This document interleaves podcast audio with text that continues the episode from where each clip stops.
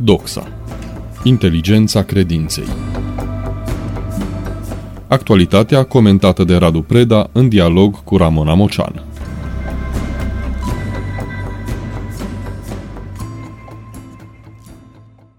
Bine vă regăsesc, stimați ascultători! Vă propun astăzi, dragii mei, să vorbim la Doxa Inteligența Credinței despre mândria de a fi român. Ce înseamnă, cât mai este valabilă și cu ce costuri și-o asumă cei care o invocă. Tot auzim formula mândru de a fi român. Unii o rostesc cu entuziasm, în vreme ce alții o resping pe motiv de primitivism, de naționalism sau populism, mai ales în mediul nostru transilvan, marcat de secole de multiculturalitate de la cea lingvistică la cea confesională, o asemenea mândrie pare să fie un răspuns la mândriile altora, cum s-a și văzut, din păcate, când ne mișcăm pe terenul acesta emoțional al mândriei de a fi român sau ungur sau orice altceva, spiralei verbale ajunge să-i corespundă și una a violenței. În plus, din perspectivă creștină, noi știm că patria noastră adevărată este împărăția cerurilor, că suntem pe pământ doar pelerini, țara de origine fiind un punct de plecare, iar nu cel de sosire. Cum împăcăm, așadar, dorința legitimă de a declara apartenența la o identitate de grup și parcursul nostru spiritual, Radu Preda? Într-adevăr, formula aceasta a mândriei de a fi român este discutabilă măcar și pentru faptul că așa formulată, ea nu o regăsim, pe ea nu o regăsim și uh, în alte zone culturale și lingvistice, de-al minte se și face în continuare o parodie pe seama cuvintelor uh, lui Noica legate de sentimentul românesc al ființei, uh, vorbindu-se despre sentimentul turcesc sau, sau uh, tailandez al ființei. Deci e limpede că orice formă de, de abstractizare și de ridicare a apartenenței la o națiune, la o limbă, la un teritoriu, la o țară, riscă să cadă în, în, în, în, în, în, în grotesc și nu numai în grotesc, ci să uh, hrănească toate formele de alminteri foarte perverse și interesate electoral ale oricărui populism uh, combinat cu naționalismul. Nu, problema se pune în alți termeni. Poți fi, uh, într-adevăr, mândru că ești român cu precizarea că ar trebui să fii mândru și de avorturile care se produc în România și de corupția care se produce în România, pentru că mândria presupune asumarea întregului obiect sau întregii realități de care ești mândru. Și pentru a nu cădea tocmai în altă extremă, de a fi scârbă de România, cum mai zic unii, de o manieră absolut incalificabilă, eu cred că termenul și formula și uh, raportarea, inclusiv din perspectivă creștină, este, este recunoștința de a fi român, pentru că niciodată n-ai ales tu ca cetățean, ca om, unde să te naști. Deci e o recunoștință reală față de țara în care, în care te-ai născut, în care părinții te-au crescut, școala te-a educat și în care, în general, societatea te-a integrat într-o formă sau alta, sigur, cu greutăți uh, uh, specifice în funcție de țară, de continent. Și atunci, dacă e așa, e limpede că uh, recunoștința trebuie dublată în cazul acesta de responsabilitate.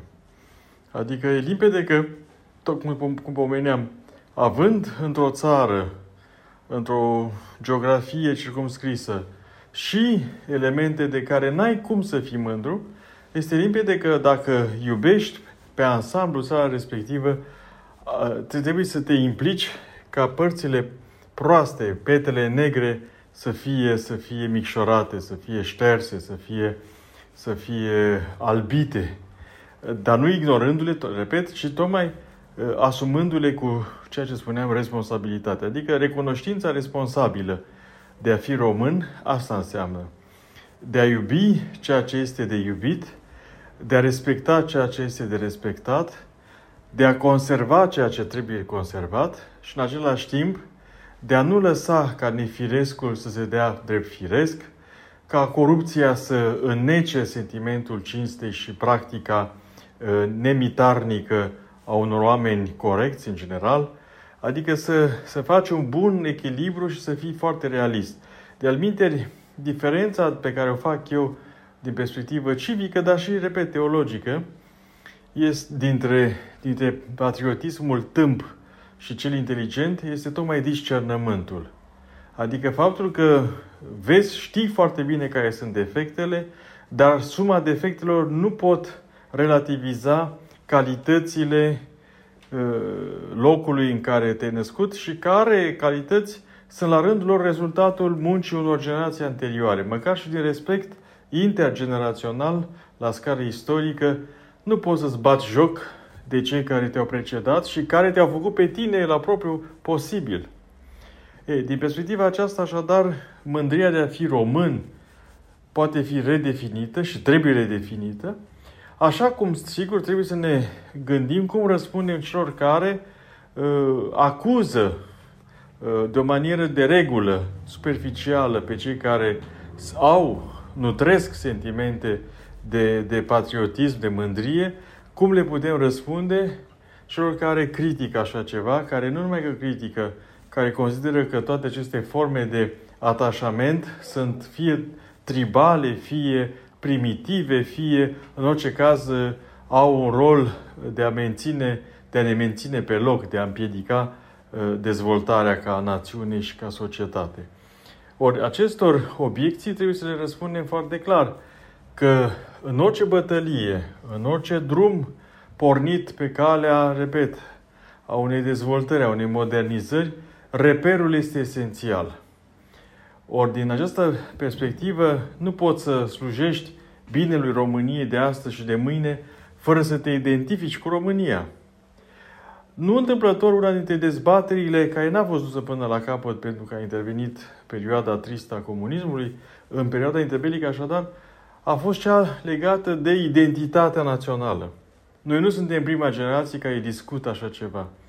Toată perioada interbelică, eh, chiar și înainte de 1918, dar mai cu seamă după aceea, a fost marcată de această dilemă între sincronizarea europeană și eh, conservarea atât cât se mai putea a specificului național, care sigur era uh, identificat mai cu seamă cu uh, spațiul rural, cu dimensiunea cosmică a, a țăranului în dialog cu natura. Și aceste curente care, sigur, s-au cristalizat în jurul unor publicații, zburătorul lui uh, Eugen Lovinescu pe de-o parte sau, sau uh, gândirea lui Crainic și alte publicații de pe lângă, Dezbaterile acelea tocmai asta încercau să găsească un bun echilibru între modernizarea și modernitatea unei societăți și fondul lăuntric care s-a dovedit la nivel de secole a fi esențial pentru păstrarea omeniei. Pentru că vedem și astăzi foarte clar, dincolo de dezbaterile acestea aparent teoretice și complicate, că noi avem la ora actuală pe fundalul nesiguranței și a nervozității pe care o induce în bună parte și mass media, avem un deficit de omenitate. În sensul în care nu vibrăm atât cât ar trebui la nevoile celuilalt, nu vibrăm la necazul celuilalt, mai mult decât, sigur, emoțional pentru o clipă. Ori, din această perspectivă, a, a fi un bun, un bun membru al unei comunități mai largi înseamnă a te identifica, repet, cu ceea ce s-a construit până la tine, să te implici, înseamnă să te implici în ceea ce se construiește acum și mai cu seamă să ai grijă de cei care sunt alături, cunoscuți și necunoscuți. Așa încât a spune că iubești România și că iubești pe români nu exclude pe cei care etnic vorbind nu sunt români, dar care locuiesc în România, ci presupune mai degrabă dorința de a arăta că inclusiv de la definițiile particulare, naționale, român, ungur, neamț, ungur, evreu, german, repet, uh, sau englez, de toate aceste definiții particulare uh, de, na- de natură uh, națională, etnică, nu pot să intre decât cu riscul unei grave schizofrenii în conflict cu cu umanitatea în general. A fi român nu înseamnă a fi un supraom, ci înainte de toate ar trebui să fie o confirmare a umanității noastre în care se reflectă, cum prea bine știm, chipul lui Dumnezeu. Dragi prieteni, în concluzie, poți fi mândru că ești român în măsura în care ți asumi și toate realitățile ce presupun această identitate. De fapt, recunoștința reală față de țara care te-a născut, te-a crescut, te-a educat, trebuie dublată de responsabilitate. Cum? Prin implicarea în diminuarea pe cât posibil a petelor negre pe care ne place sau nu le avem. În orice drum, cum spuneai, Radu Preda, reperul este esențial. Nu poți sluji binelui României de azi și de mâine fără să te identifici cu România, dar nici fără a rezona la nevoile celor din preajma ta. Să iubim ceea ce este de iubit, să respectăm ceea ce este de respectat și să conservăm ce trebuie conservat. În plus, să nu lăsăm ca nefirescul să se comporte ca un firesc. Altfel spus, să avem mereu la noi discernământul obligatoriu în cântărirea mândriei de a fi român. Stimați ascultători, Radu Preda, Ramona Mocean și Viorica Văscu vă mulțumesc pentru atenție, iar până la următoarea noastră întâlnire vă spun toate cele bune. Doxa. Inteligența credinței. Actualitatea comentată de Radu Preda în dialog cu Ramona Mocean.